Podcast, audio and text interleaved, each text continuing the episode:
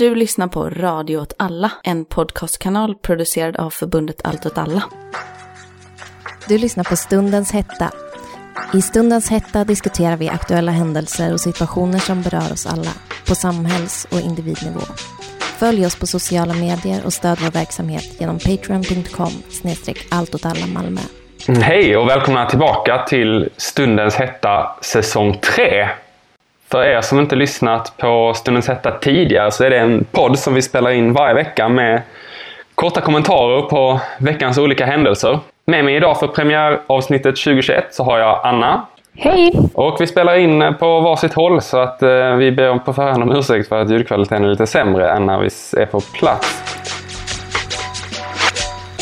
De senaste veckorna har jag ändå känt typ så att eh, det här med populism, va? det har känts lite uttjatat.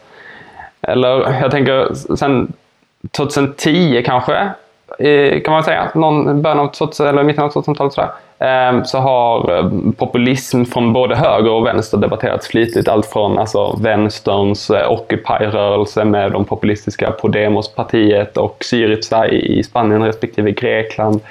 Och kanske till ännu mer då att man har pratat om högerpopulistiska rörelser i, i liksom, större delen av kanske västvärlden med nationalism, traditionalism, liksom invandringsfientlighet och rasism och som har nått väldigt stora framgångar i val. Liksom exempel som Front National i Frankrike, eller Sverigedemokraterna, eller FPÖ i Österrike, Alternativ för Deutschland i Tyskland, spanska Vox och liksom den listan kan göras lika lång som, som antalet länder som man vill diskutera, tänker jag. Och den stora, sen, sen då 2016 så har den stora populisten som man har pratat om varit, varit just Donald Trump som ju har förlorat valet och förlorat makten. Ehm, och i och med den valförlusten mot, hur ska man säga, rationalitetens förkämpe Biden och sen nu liksom förödmjukelsen vid Kapitolium i början av året så har ju rätt många röster höjts för att man börjar se slutet på en era, att populismen har nått vägs ände och att nu så kommer det liksom ske ett politiskt skifte från, bort från det här mm. på något sätt det narrativet tyckte jag man hörde väldigt mycket när jag lyssnade på, på Joe Bidens första tal vid, vid eh, ceremonin i, i veckan. Eh, att han väldigt tydligt ville producera och förmedla den här bilden av sig själv som företrädaren för det rimliga, lugna, sansade, förnuftiga amerikanska eh, politiska ledaren. Liksom. Jag läste i tidningen Economist att M, de hade gjort en, någon hade suttit och räknat på alla ord han sa, att en procent av alla ord som han yttrade mm. under hela talet var liksom kopplat till, eller synonymer till uh, togetherness. Och det var något sånt, um, så hade de olika, det verkar vara något mått som man brukar ha på, på presidentens första tal. Och att det hade då slagit liksom alla rekord med, med, från George Washington och framåt. Så han pratade liksom väldigt mycket om att nu, nu är det slut, slut på bråket, nu är det dags att enas lugna ner bråkstakarna, nu löser vi det här. Mm. Um, och del, delvis tycker jag att det liknar viss retorik som flera centristiska politiker i Europa har använt i sin, i sin kommunikation tidigare. Kanske framför allt att tänka på Macron som liksom stod i ett val mot i stor utsträckning mot från National och Le Pen. Um, och där man pratade väldigt mycket om det här, hur ska man säga, det sansade, det lugna, det, norm, det normala inom citationstecken då, i förhållande mm. till det extrema. Och på ett sätt så gör det liksom en lite orolig också, men för att det, om man ska tänka vad jag tänker om det här så det är klart att det känns ju jätteskönt att världen inte styrs av Trump som är liksom total tokstolle. Men man kan också känna att så det är lite naivt att tro att som president i ett land som har varit sargat i så många år, även innan Trump, av en politik som har gått ut från att liksom separera människor från varandra, skapa massiva motsättningar mellan människor på massa olika grunder. Mm. Att tro att eh, man bara kommer och, och hur ska man säga, städar upp på, uh, på skolgården och säger nej nu får vi prata med varandra, det här är inte så farligt, alla kan, alla kan hänga, alla kan umgås. Ja. För precis som vi har sett med centerledarna i, i Europa så kommer ju även de till en punkt när, hur ska man säga, de eh, crowd-pleasande åtgärderna Eh, tar slut, när pengacheckarna sinar, när neddragningarna måste till och när opinionen skiftar och man måste styra i den. Så på något sätt så kanske det är att populismen i form av trumpismen har fått några rejält hårda slag i magen och kanske är ganska desarmerad. Men det känns kanske inte som att den auktoritära högern per automatik dör med det. Alltså jag tror det, jag läste någon artikel som jämförde Bidens tal med Obamas. Eh, och att Obama hade också den tonen om att enas och sådär. Eh, så det, de här liksom motsättningarna har inte skapats av Trump eller av liksom, eh, de här populistiska ledare, utan de, de bygger på, på liksom, ja, ojämlikheter som, som uppstår när det finns också de här mittenregeringar. Eh, de är inte utanför det. Och det tycker jag bara har varit spännande för det känns också, det känns ju ganska lätt på sätt och vis att vara Joe Biden just nu. Mm. Jag satt, och satt och, när man satt och följde eh, ABC och CNN sändningar från stormningen av Kapitolium, eh, om man inte vill gå och lägga sig, så, så kände och när man såg Bidens tal så tänkte man gud, gud vad lätt att vara Biden på ett sätt. Liksom. Mm. Alltså, även om det här är en stor katastrof, eller liksom ett stort angrepp på vad de ser som den så här, ska man säga, kärnan i demokratin och så här. Men, men man tänkte ändå så det, nu, nu har ju liksom Trump gjort bort sig. Och det är ganska lätt att gå upp och säga så det här, det här är bara pess och skit liksom och, och, nu, nu eh, blir det andra bullar och, och ska man säga, det är lätt att vara rimlig i förhållande till Trump också. Ja. Och, det, alltså, och än en gång, det är såklart att det är bättre på något sätt att det inte är Trump som sitter på koderna till kärnvapnen i världen. Men mm. klimatfrågan kommer inte lösas av Bidens gröna nya deal och eh, jag har svårt att tänka mig att han kommer kunna uppfylla alla de vallöftena som han har ställt om att man ska ha en välfärd som är till för alla. Och, eller åtminstone inte att det kommer gå helt utan, eh, utan att stöta på rejäla problem. Det känns som att det kommer bli ganska mycket så identitetspolitik och sådana politiska symboler typ. Mm. Som från vad jag har sett av det som han signerade liksom första dagen. Mm väldigt mycket känns så här, alltså, att han vill eh, ställa sig liksom, eh, på, på en, liksom, som en eh, progressivt figur eller så. Men verklig politik kommer inte vara det. Nej. Nej, precis. Med stor sannolikhet inte. Man får ju se, man får ju hoppas att han gör det han har lovat, att han höjer minimilönerna i ett land där man liksom behöver tre jobb för att överleva om man jobbar för minimilönen och att han bygger upp någon typ av av välfärd. Men man får väl också hoppas att den, ska man säga, den amerikanska vänstern kan, kan växa och driva mer radikala krav ja. på då, angående de omständigheterna som finns. Och oavsett om presidenten ses som populist eller inte, oavsett om, om presidenten ses som en polariserande eller icke-polariserande kraft, så kommer det ändå krävas helt andra åtgärder för att komma till rätta med de grundläggande problemen, tänker jag. Precis som man pratade om Macron egentligen skulle liksom symbolisera postpopulismen, det som kommer efter vändningen. Och jag är bara inte så säker på att det är eh, så man går in i den här nya tiden, att det är mellan 2010 och 2020 som var populismens årtionde och nu så är det bara den här rationella mittenpolitiken som, som är kvar. Mm. Det finns nog någonting annat också. Så att, som kanske inte kommer ta sig exakt Trumps variant av att bara säga exakt vad man vill och vara helt så eh, oförutsägbar. Men eh, tänk att det lever och frodas på andra sätt.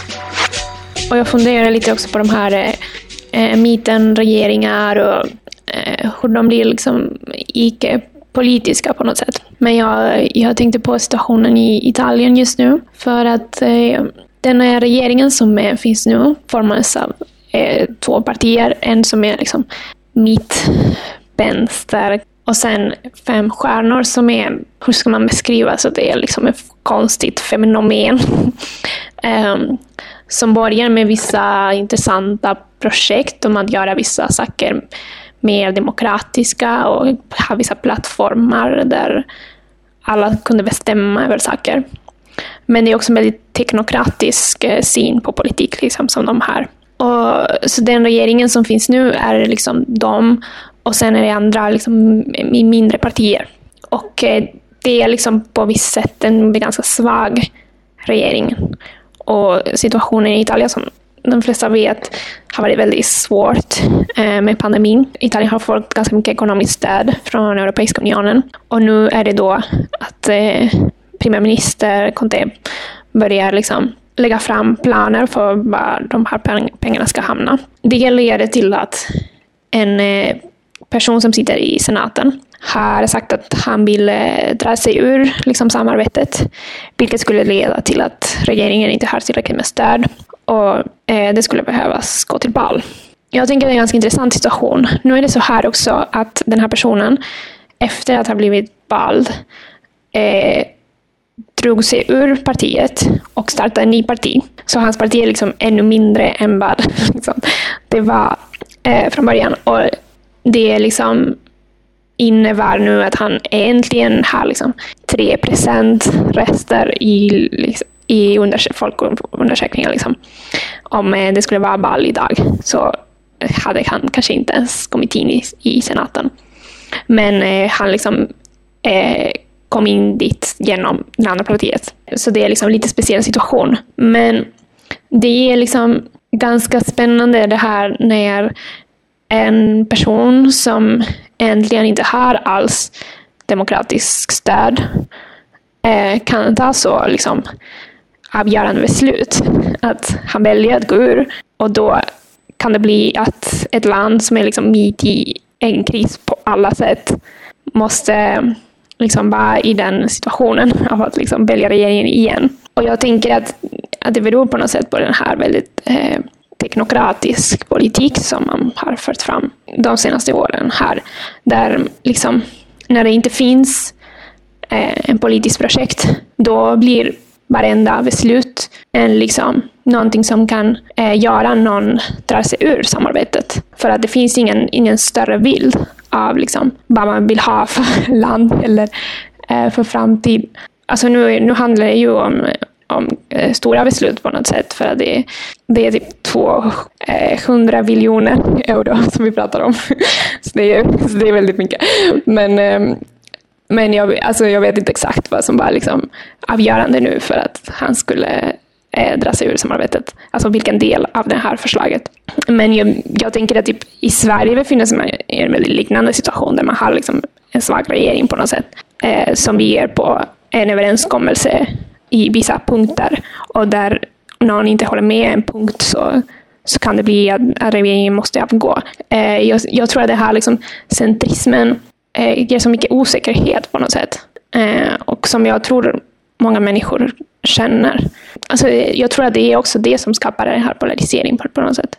Ja, det blir också sånt antiförhållande till politik när det bara fattas som om det vore en bara en administrativ typ uppgift som det blir. Alltså, yeah. Man kan nästan känna att det är i de teknokratregeringarna som är ännu, ännu starkare nere i, i södra Europa. Alltså mm. som har funnits de senaste åren.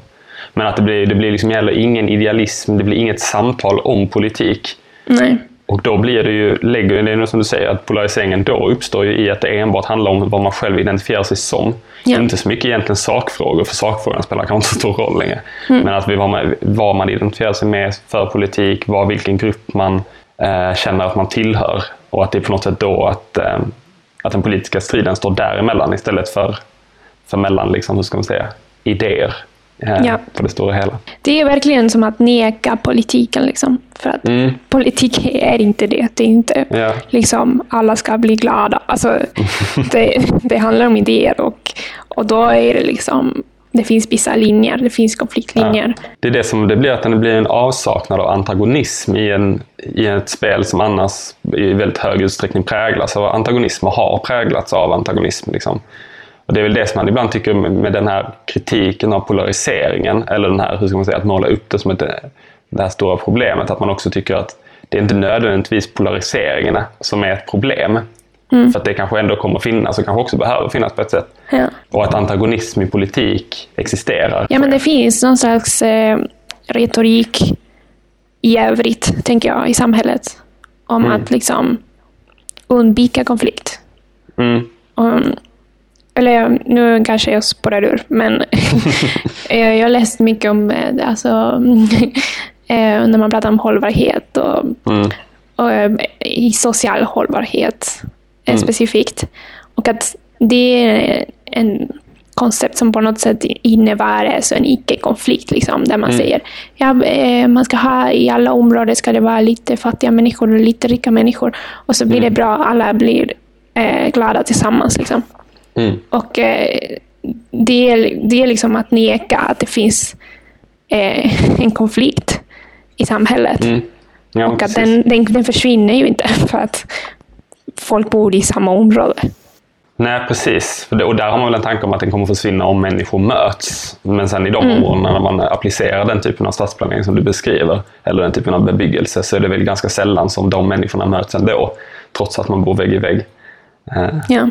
Men att man tänker att det kommer lösa och även om, om ja, och att även det finns en konflikt även i, i mötet. Liksom. Det är verkligen spännande hur politik eh, formuleras idag tycker jag. Alltså just det här eh, som man ser lite överallt, men det här anti verkligen så anti-idéburna politiken. Ja. Som bara är typ så, det här är väl bra.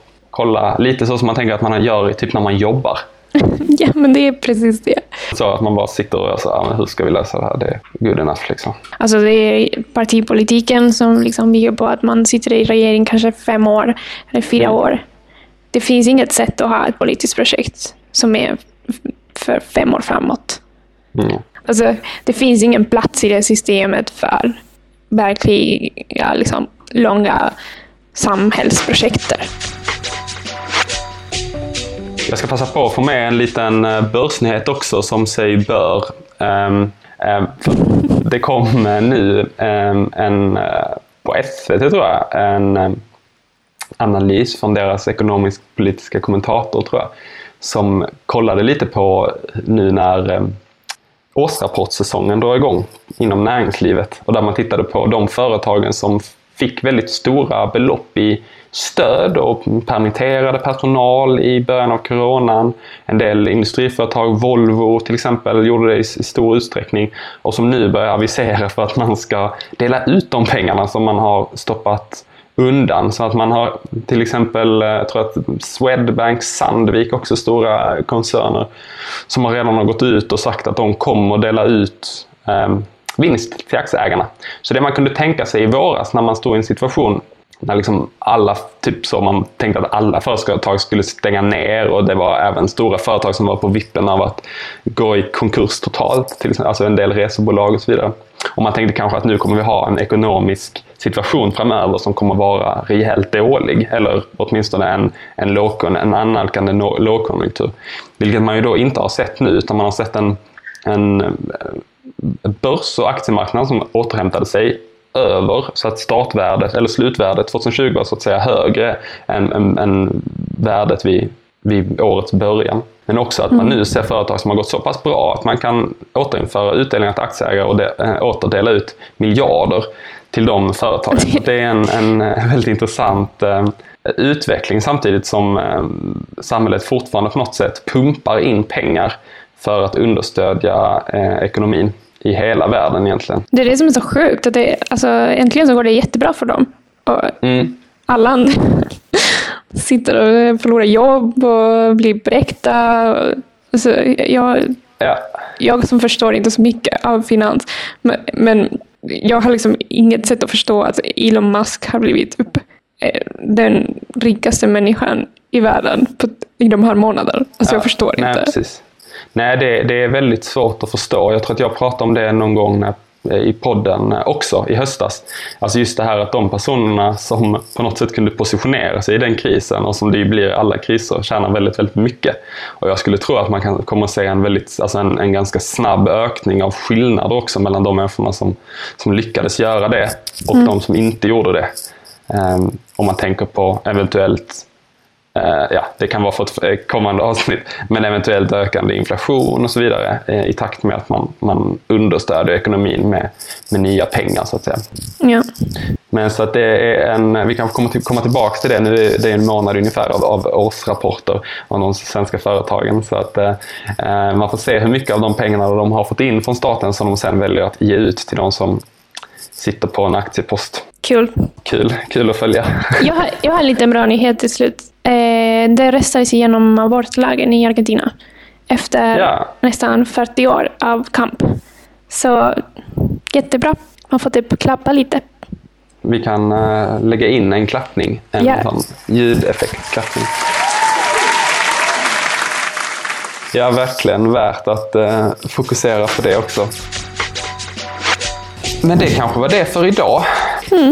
Då får vi ta fredag. Kommer vi tillbaka nästa vecka med förhoppningsvis eh, fler nyheter som man har spenderat veckan på att läsa. och, och berätta om. Men ha det så bra tills dess då. Ah, hej då! Följ oss på sociala medier och stöd vår verksamhet genom patreon.com allt Malmö.